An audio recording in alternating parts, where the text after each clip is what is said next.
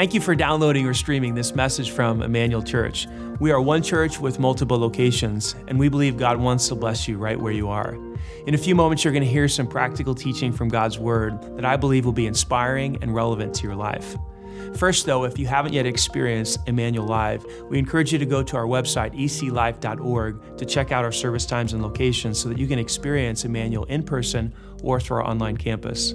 If this message blesses you and you'd like to support the ministry financially, again, you can go to eclive.org and click on the Giving tab and choose Online Campus at your campus. Thanks again for joining us today, and we hope this message will be an encouragement to you on your spiritual journey. Well, good morning, Emmanuel Church. How you feeling today?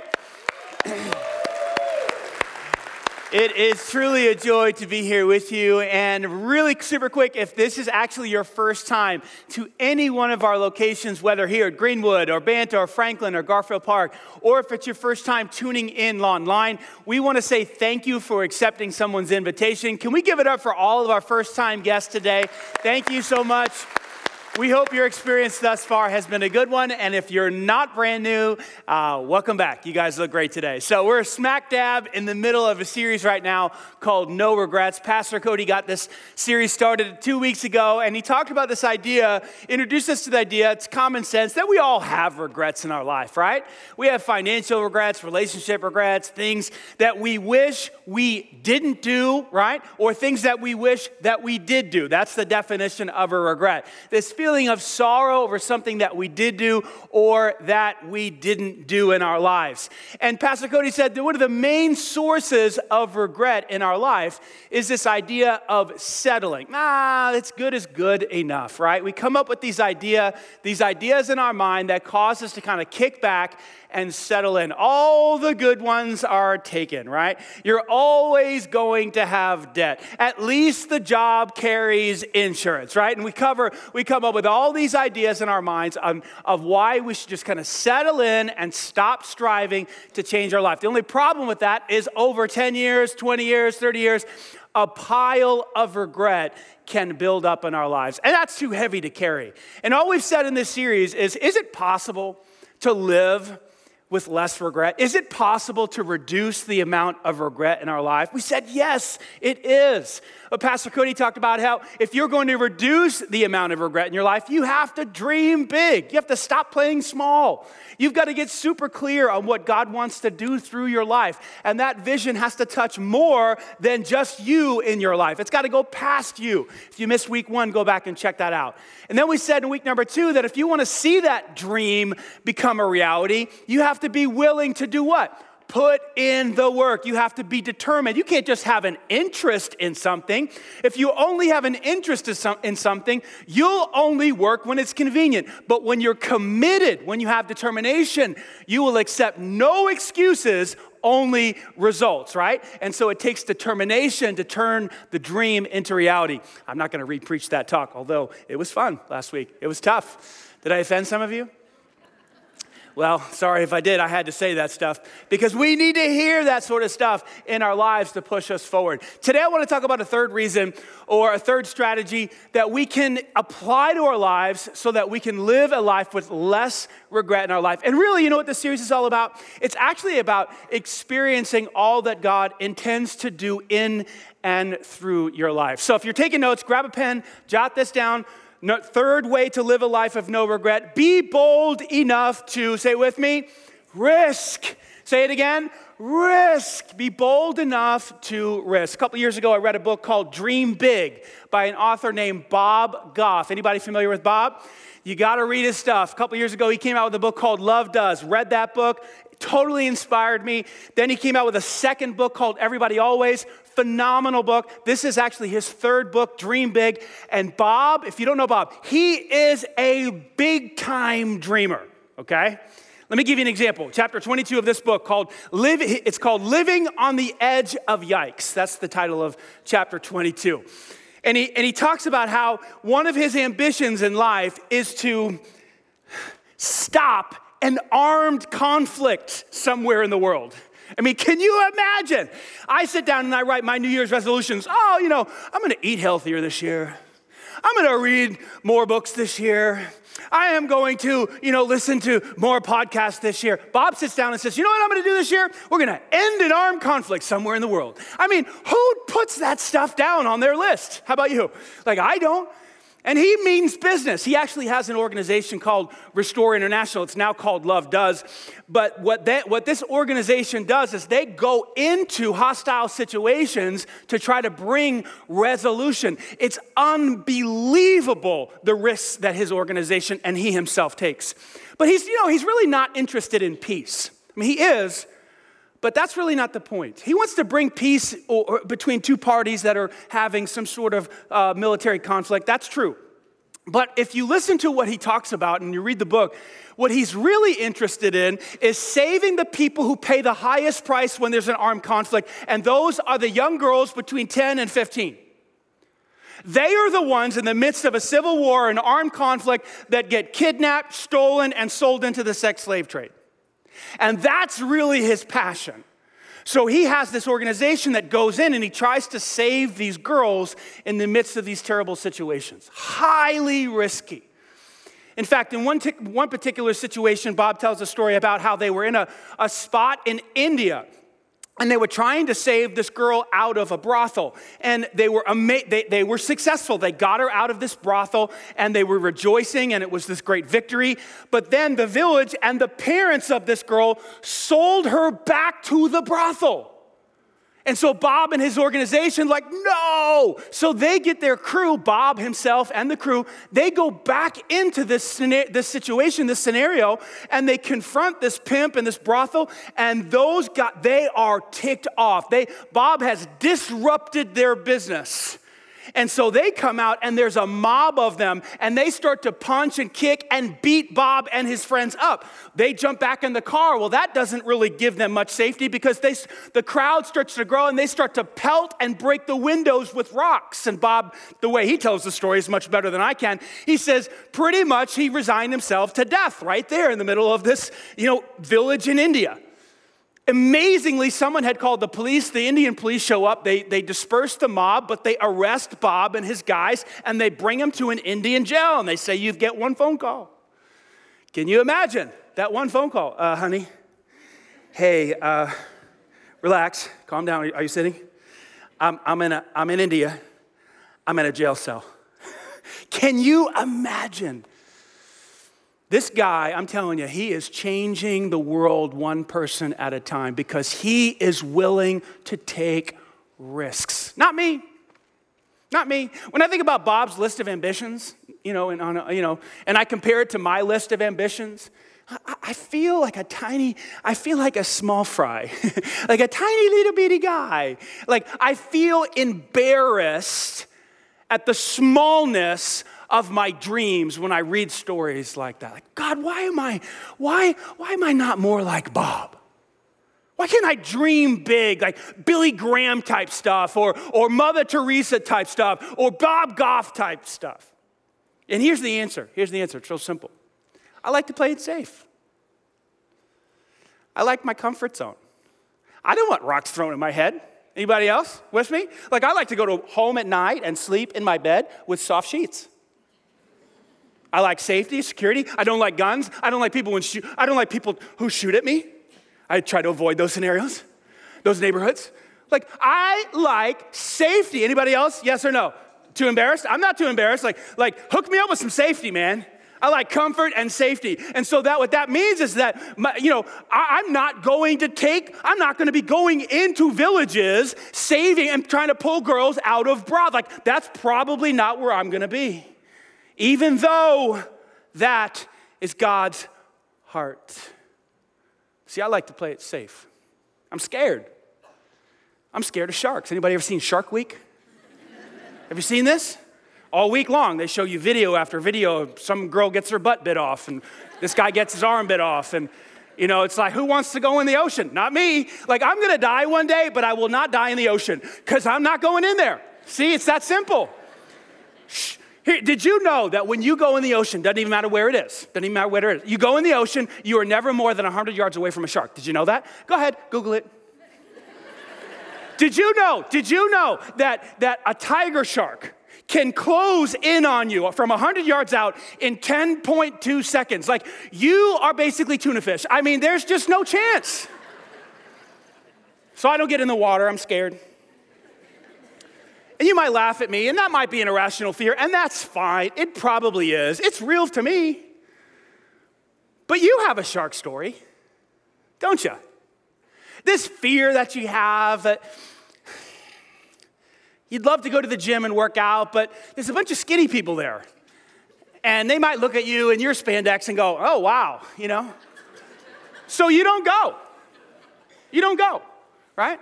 You'd love to try to start a business and be an entrepreneur and maybe, you know, get out of the rat race. And, but you're so scared. What if you fail? What if, it, what if you lose your money? You only, you only have so much, so you don't.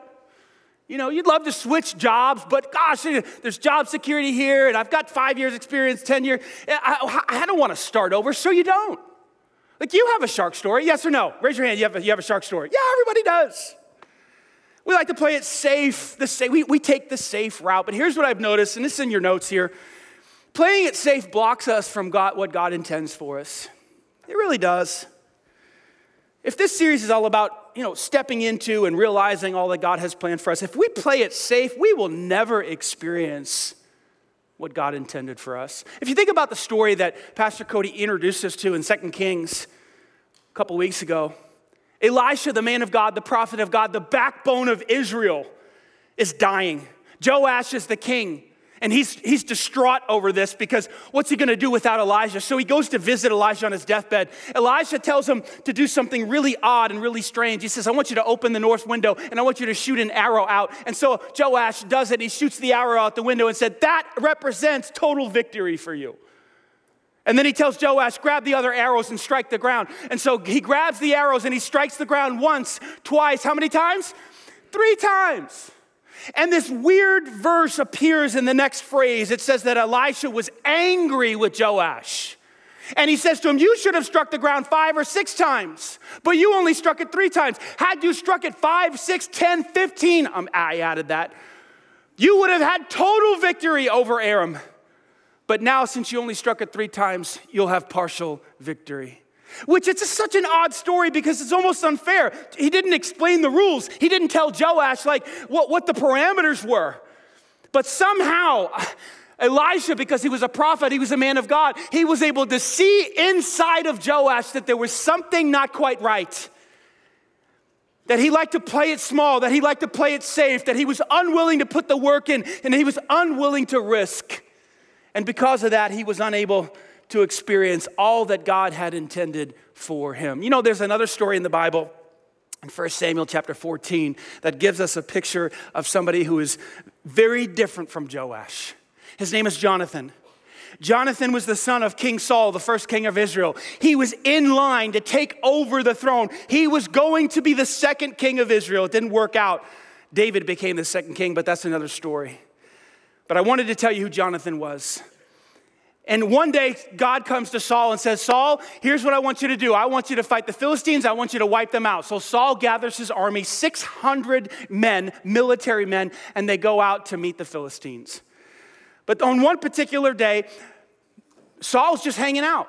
It says that he's hanging out with his army underneath the pom- a pomegranate tree, and they're not moving forward. And he knows exactly where the Philistines are. They're on the other side of this ravine on the other side, there's this valley that separates them. And, and Saul's just hanging out and he's not moving, and therefore he's really not obeying. So Jonathan, Saul's son, comes up with this idea.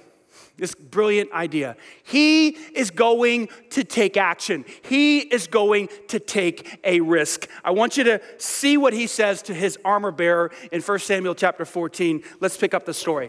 He says to his armor bearer, Let's go across to the outposts of these pagans. Remember, there's a cliff, this is where Saul is with, his, with, with Jonathan. There's a ravine, and on the other side, there are the Philistines. This is what Jonathan said to his armor bearer. And I love this statement. Listen to this. Perhaps, which that word simply means maybe. There might be a chance. I'm not certain, but. You with me?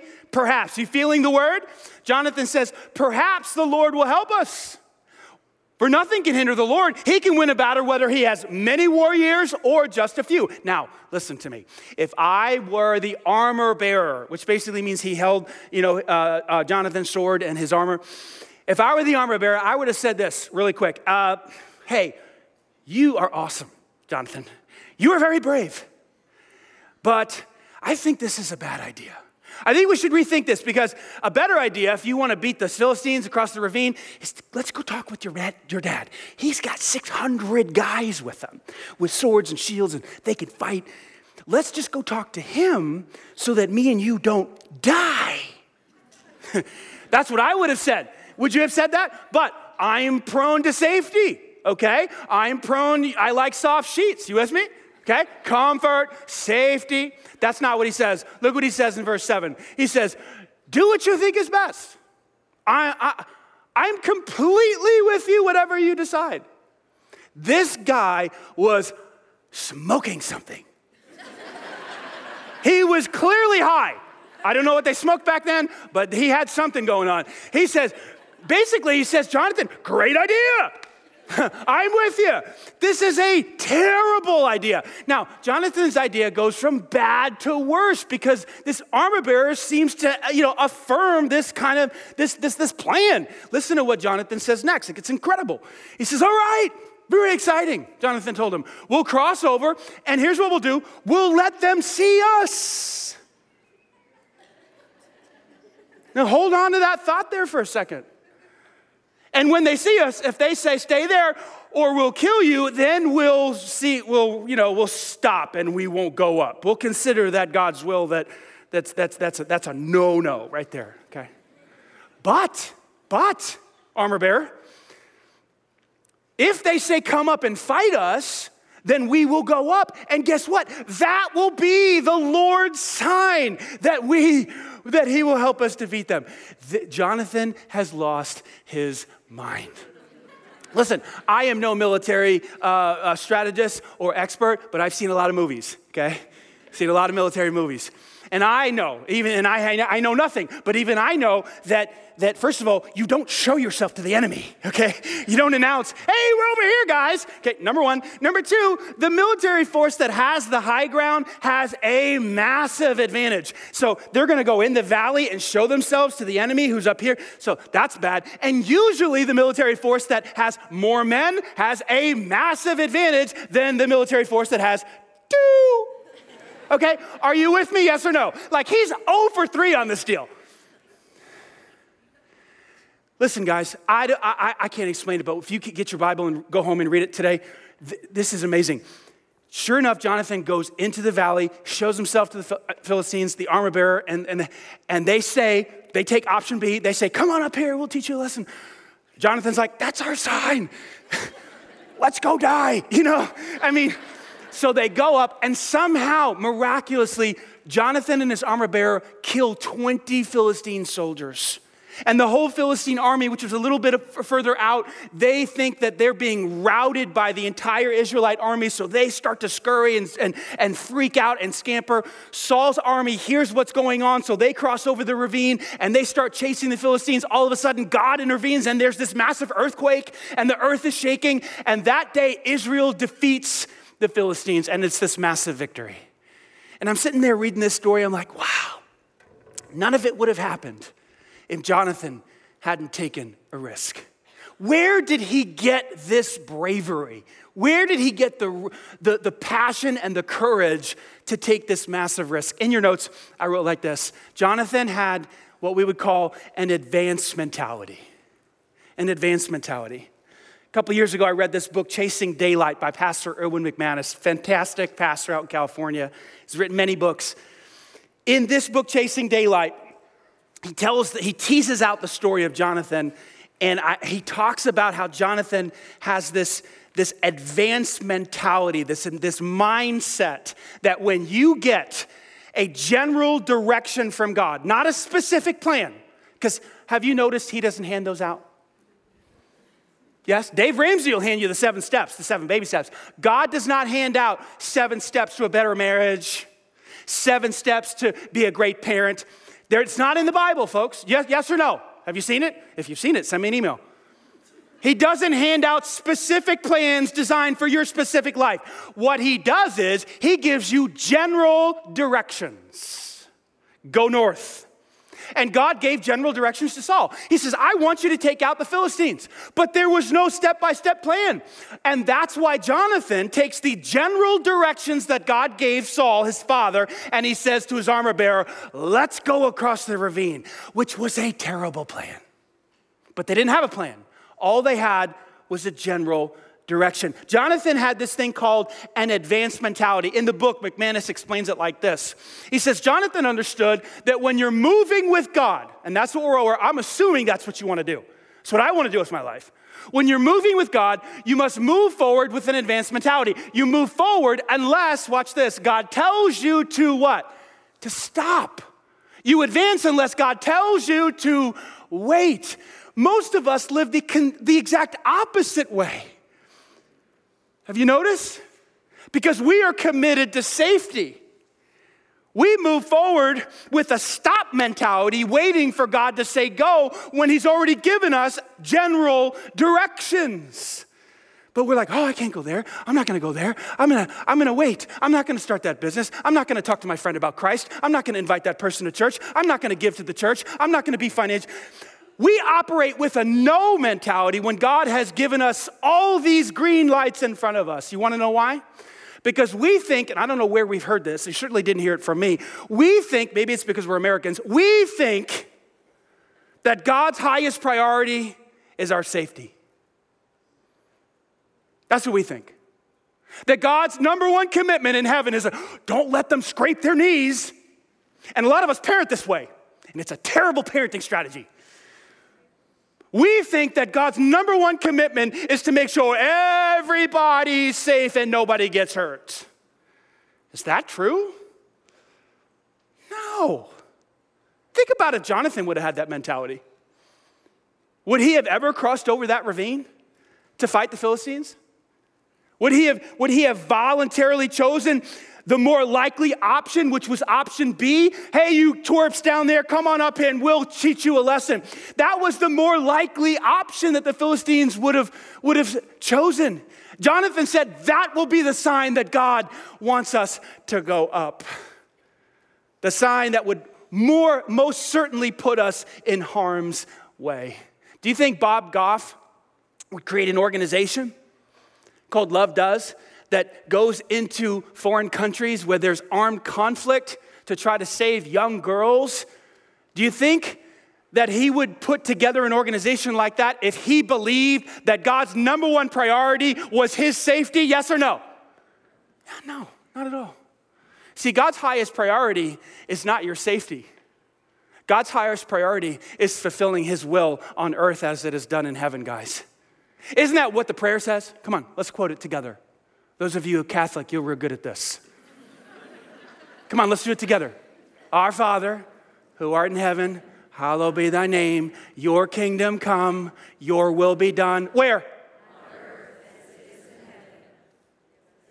Okay, we can stop there. We can stop there.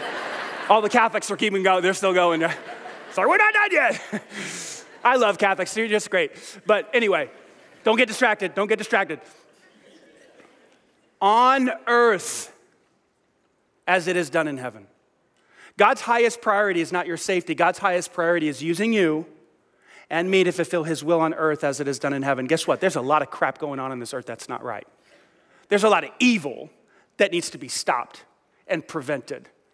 Which means his people, hang on, hang on, which means his people, you and me, have to be willing to step into dangerous situations to push back the darkness. And if we play it safe, if we refuse, we will miss out on all that God wants to do in and through us and all that He wants to do in this world. God's highest priority is not your safety.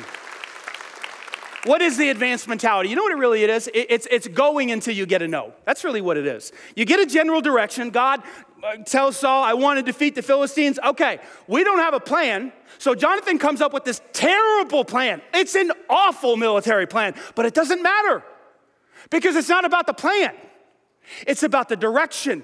He was obeying God. You have a general direction in your life concerning sexuality. Go. You have a general direction uh, concerning marriage and relationships and parenting. Go, move. You have a general direction in terms of occupation that your job is supposed to help some way in this broken world. Then go and do it. You have a general direction in terms of money and generosity, then go and do it. Well, how much should I give? I don't have a plan. I have some debt. Look, I don't know the plan. Just move, just go because you have a, you know, God says that He loves a cheerful giver and He wants us to be generous to other people. I'm so thankful that the Apostle Paul had an advanced mentality. We wouldn't be sitting here without him today. I'm convinced. He's the main character in the New Testament if you take out Jesus and maybe Peter. Like Paul had this incredibly, you know, advanced advanced mentality. I mean, he was the first one with the advanced mentality.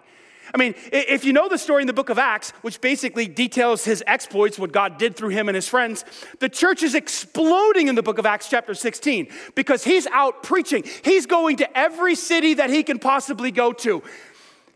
And I want you to see what happens in Acts chapter 16 because he's so committed. He's got his foot down, pedal to the metal, green light, and God actually has to step in and stop him. It's, it's, kind, of, it's kind of funny. Listen to what happens, Acts chapter 16. Paul and his companions traveled throughout the region of Phrygia and Galatia. Why? Why were they in Phrygia and Galatia? Because they had been kept by the Holy Spirit from preaching the word in the province of Asia. It's like God stopped them from going to Asia. Like something was going to happen. They were probably going to get killed in Asia. So God's like, hey, look, look, we need to keep this guy alive. so shut the door. And we need him to preach a little bit longer before he gets killed. By the way, did Paul get killed for his faith? Yes or no? Yes or no? Yes, he did. God's highest priority is in our safety. Eventually, Paul gets killed for his faith. But the Holy Spirit says, Not yet. Let's keep him alive a little bit longer. See, I think this is funny. Y'all are not laughing. Look at the next verse. Look at the next verse, verse 7. When they came to the border of Mysia, they tried to enter Bithynia, but the Spirit of Jesus says, No, you can't go to Bithynia yet because they're going to kill you. and we got to keep you alive for a little bit longer to preach the gospel and launch more churches. But you, will, you do have a death date and you will die. Paul had an advanced mentality. It was go until you get a no. Is this making sense? I remember uh, a couple years ago, somebody came down front right here and they were talking to me about this church, this little church called Garfield Park Community Church. And they said, Hey, you know, I've got friends over there at this church, and the church is struggling. And would Emmanuel be interested in a conversation about helping them out and, and maybe working a merger or something like that? And that was, a, it was right here. And, and do you think I came up with like seven reasons why we couldn't do it? It's like, well, that's an interesting thought, but we don't have the money and we've never done a merger before and we really don't know what we're doing. And so, no, no, no, no, no, no, no, no. Do you think I did that? No. I was like, merger? Yes. Conversation? Yes. I will call. Give me a number. Monday, Tuesday, we'll meet. Yes, yes, yes, yes, yes. You know, that was two years ago. And now we have this amazing campus in Garfield Park. And right now, I'm speaking to them right now. And since Garfield Park got launched, 49 people have put their faith in Jesus Christ. Amen. Listen, it's an advanced mentality. You want us to take over, you want us to merge, you want us to be yes, yes, yes. And we're going to try to do that with as many churches as we possibly can. Churches in Seymour, churches uh, over in Martinsville, or whoever calls us, we're like, yes, yes, yes, we'll talk, we'll meet, yes, yes, yes. Why? Because we're gonna go until we get a no. I remember when I was 18 years old, I was a freshman at NYU. I was playing basketball on the basketball team, I was going to class. NYU, if you don't know it, is one of the most secular schools in the whole nation. And I had just put my faith in Christ and I was the only Christian on my basketball team. And even though I was on fire in my faith, I was starting to struggle because of the environment. And I had this, this not an audible voice, but I had God tell me in my spirit, general direction, not specifics, you need to focus on your faith. You need to let go of basketball and focus on developing a stronger relationship with me. Oh, wow, okay. No plan, no details, nothing from the Bible, just a general direction. So I was at church like not long after that, and I run into this guy that I had played basketball against in high school. His name was Eric Sorensen. And I start talking with him. I say, Hey, how's it going? He said, I'm playing basketball at Liberty University. I said, No way, that's awesome. What's Liberty? Didn't even know. No idea. He said, Oh, it's this great Christian college where we focus on Christ and he, you know, it's build, builds your faith. And this, he just started describing what Liberty was like. I said, man, that sounds like a place I need to go to. He said, you should come down. I could talk to the coach. I can get you a tryout, blah, blah, blah, blah, blah, all that stuff. I said, okay, that's interesting, but I, I want to talk, I want to talk more about my faith and, and, and, and I want to I want to grow my faith. So I went home and I told my parents and I applied and I called my coach at NYU. I said, I think I'm going to leave. Do you know the day I showed up at Liberty University was the day before classes started? I had never seen the school. I didn't know what it looked like. I didn't know what was going on. I didn't know where the dorms were. I didn't know where the class. I knew nothing. I just knew I needed to be there.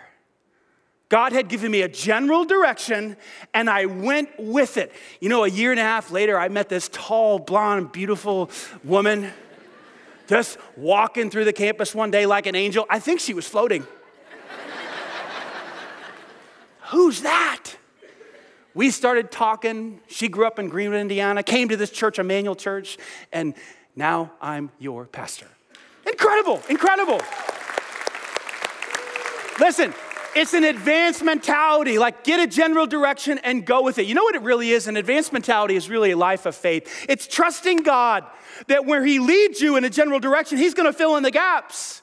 Like that was Jonathan. Let's go back to verse six. Look at what Jonathan says to his armor bearer. Perhaps, maybe, there's a chance the Lord's gonna help us. Why?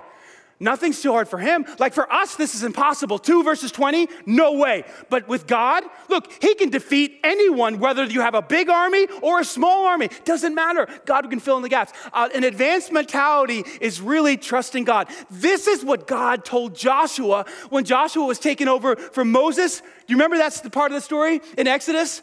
Moses goes off the scene, Joshua is the new ruler, and God says, You're gonna go into the promised land and you're gonna take it uh, problem. There's people there already. the Canaanites, the Hivites, the Jebusites, all the, all the ites, right? And guess what else? They're battle tested. They know how to swing a, swing a sword. They fought many, like they, like some of the cities have walls around them. And we've been in, in, in the wilderness for 40 years. No one has a sword. We've never fought a battle. And you want us to just go into the promised land and take it? Like Joshua, do you agree? Joshua had reason to fear, yes or no? I mean, of course he did. He'd never fought a battle before. And so God has to say to him, and this is a great life verse. If you don't have a life verse, man, maybe this should be yours. Listen to what God tells Joshua. This is my command, Josh. Pay attention. Be strong and courageous. Do not be discouraged. Why? Because he had reason to. He did not have a sufficient army to go in and take the promised land. What is the reason why he should be strong and courageous and not give in to fear? Because the Lord your God is, say it with me, He's with you. We just got done singing this. He's with you in the fire. That's a reference to God being with Daniel in the fire when Nebuchadnezzar threw him in there. God is with you, and He's the one that we trust in as we take these risks, as God gives us general direction. Is this making sense? so good, so good, so good. You know, I was on my study break for the last for the month of July, and it's uh, it's so interesting because Pastor Cody went down to Tennessee almost the same week that I was there, and uh, we were there the, the, first for the Fourth of July weekend, and then the week after that. First week, Jackie and I were, were with me. Uh, Jackie was with me. The kids were with me. Second week, I was by myself. And so I'm by myself on the side of this mountain in Gatlinburg, and I've got five days left of this, this part of the study break, and I'm actually studying for the series. And so I go out for this run. And uh, by myself, like I said, shorts, t shirt, bottle of water. And all of a sudden, I run into this guy right here. Can you see him? Like, I'm standing here, and that's a big, giant, 400 pound grizzly bear. No, no, no, no, it's not. It's just a black bear, probably about 200 pounds. But he looked 400 pounds, and it looked like he had fangs and claws. So I'm on the road, there's no one around. The only time I've ever seen a bear in my life is in the zoo, okay? Now I'm face to face with a wild bear, a black bear. And he starts walking towards me. Now I've watched the YouTube videos and they all say don't run. I wanted to run, but I didn't run because you cannot run a bear. They run like 35 miles an hour. Anyway, they only eat you when they're hungry or when you mess with their babies. I could go on about bears because I watch YouTube. Anyway, anyway, come back.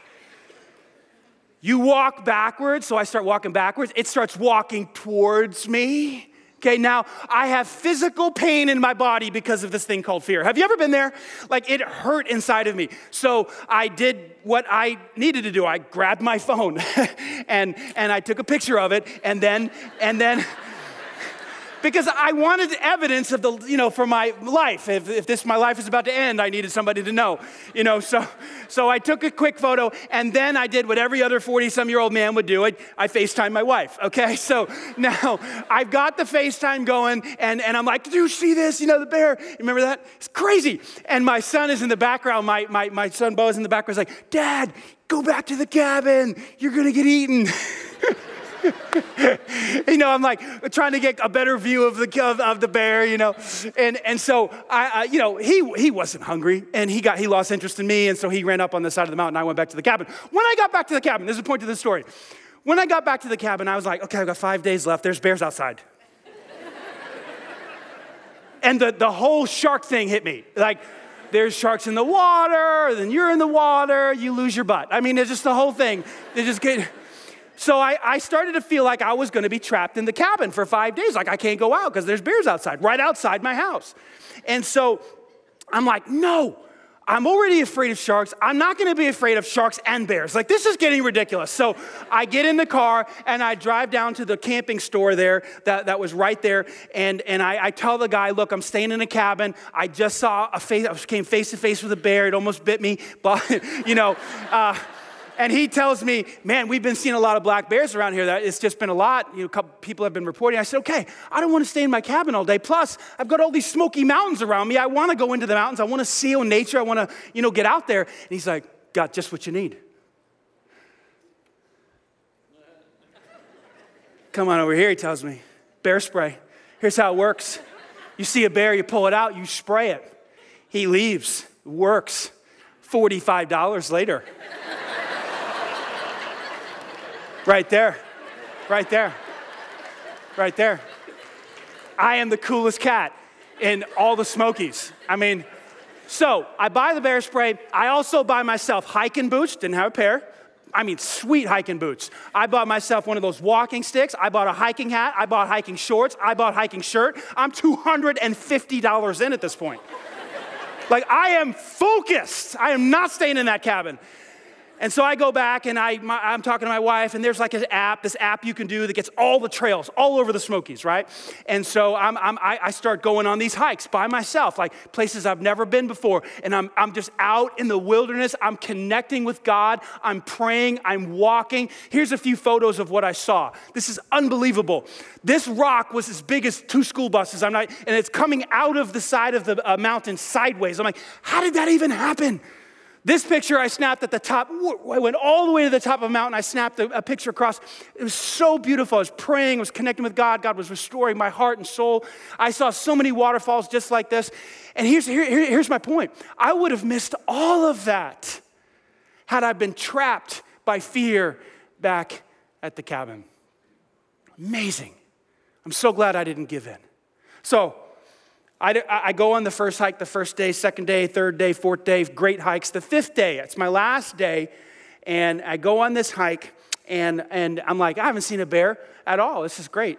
You know, and so I'm, I'm on my way down. I have about a mile left to get back to the car, and I come across this pile of you know what, right in the middle of the, of the, of the path. It's, a, it's, a, it's an impressive pile of number two, of number two.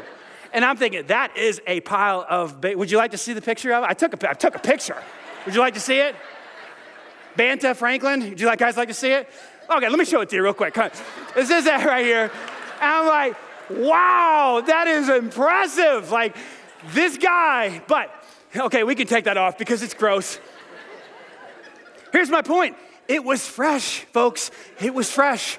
And so I'm thinking, you know, he's, he's close. He's close. This guy's close. And, and all of a sudden, I felt it. I felt it in my body. I felt the fear coming up, like welling up, like I've got to be on guard. So now I start to walk a little slower and I'm coming down the mountain. And guys, I'm not kidding you. It was like a movie. All of a sudden, I hear the bushes. Shh. I'm like, whoo, I stop.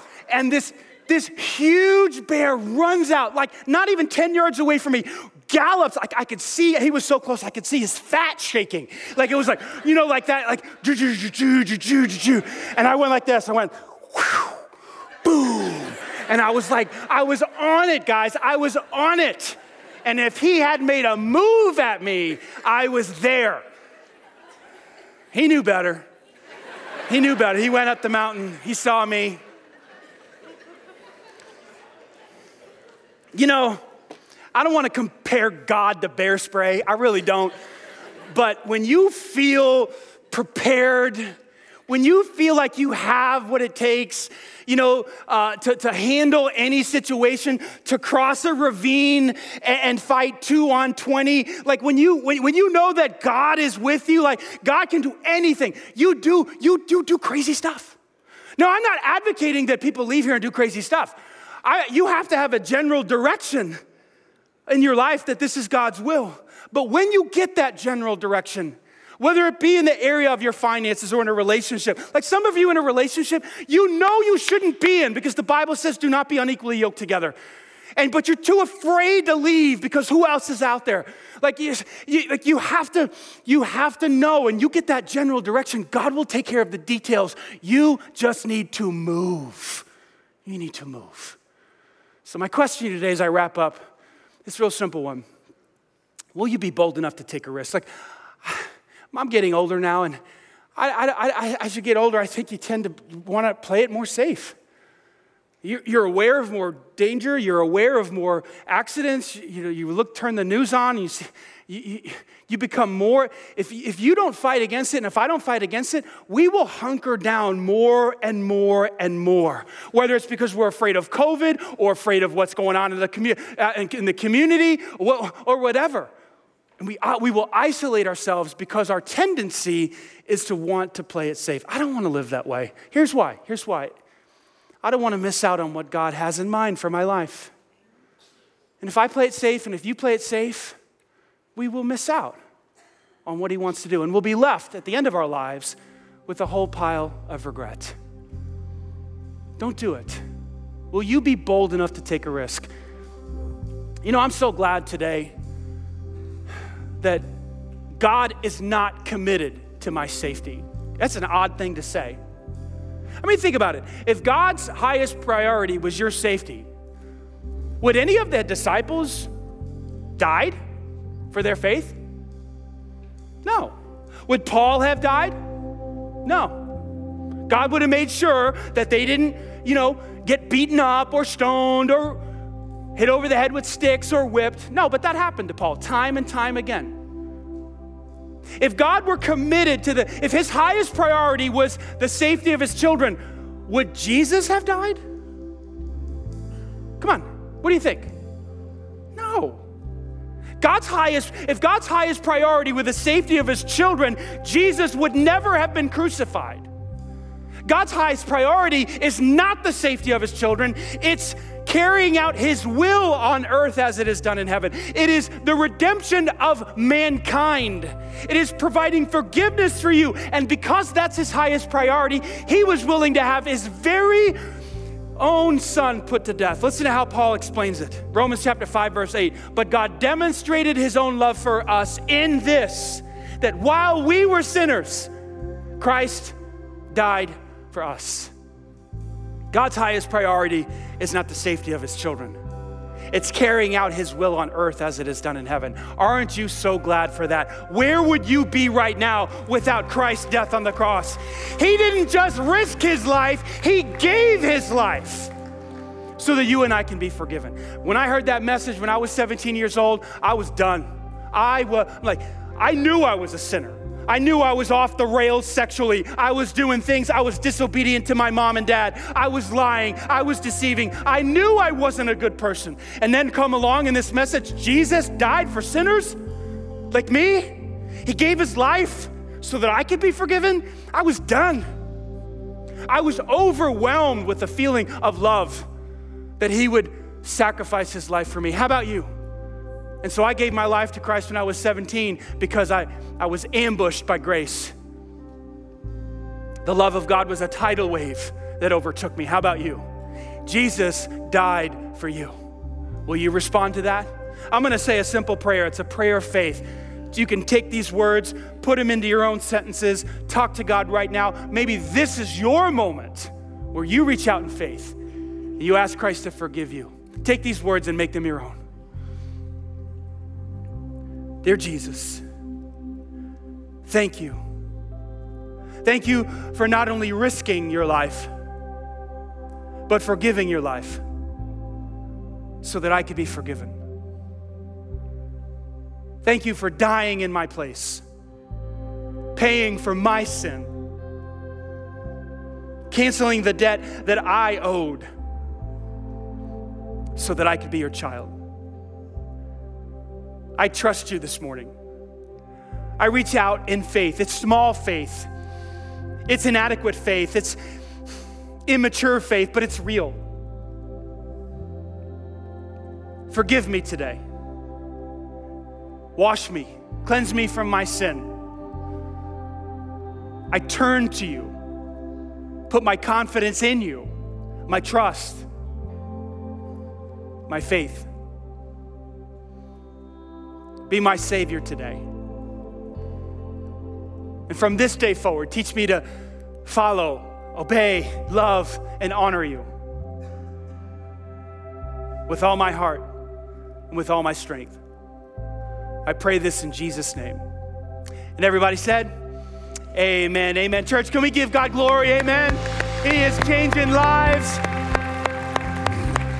all over the place. If you just put your faith in Christ, hey, Emmanuel has put together a present for you, a gift for you. We call it our Save Box.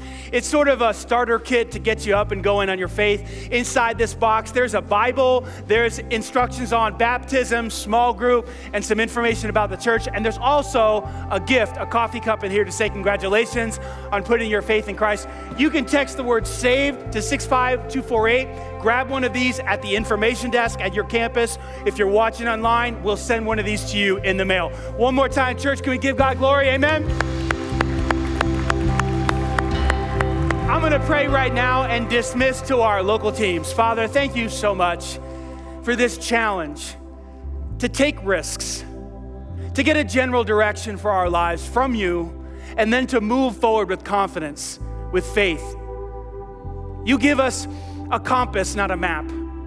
Help us to follow that compass with boldness, with bravery, that we might experience all that you intend for us. We pray this in Jesus' name. Amen. God bless you guys. I'm going to dismiss to the local teams right now.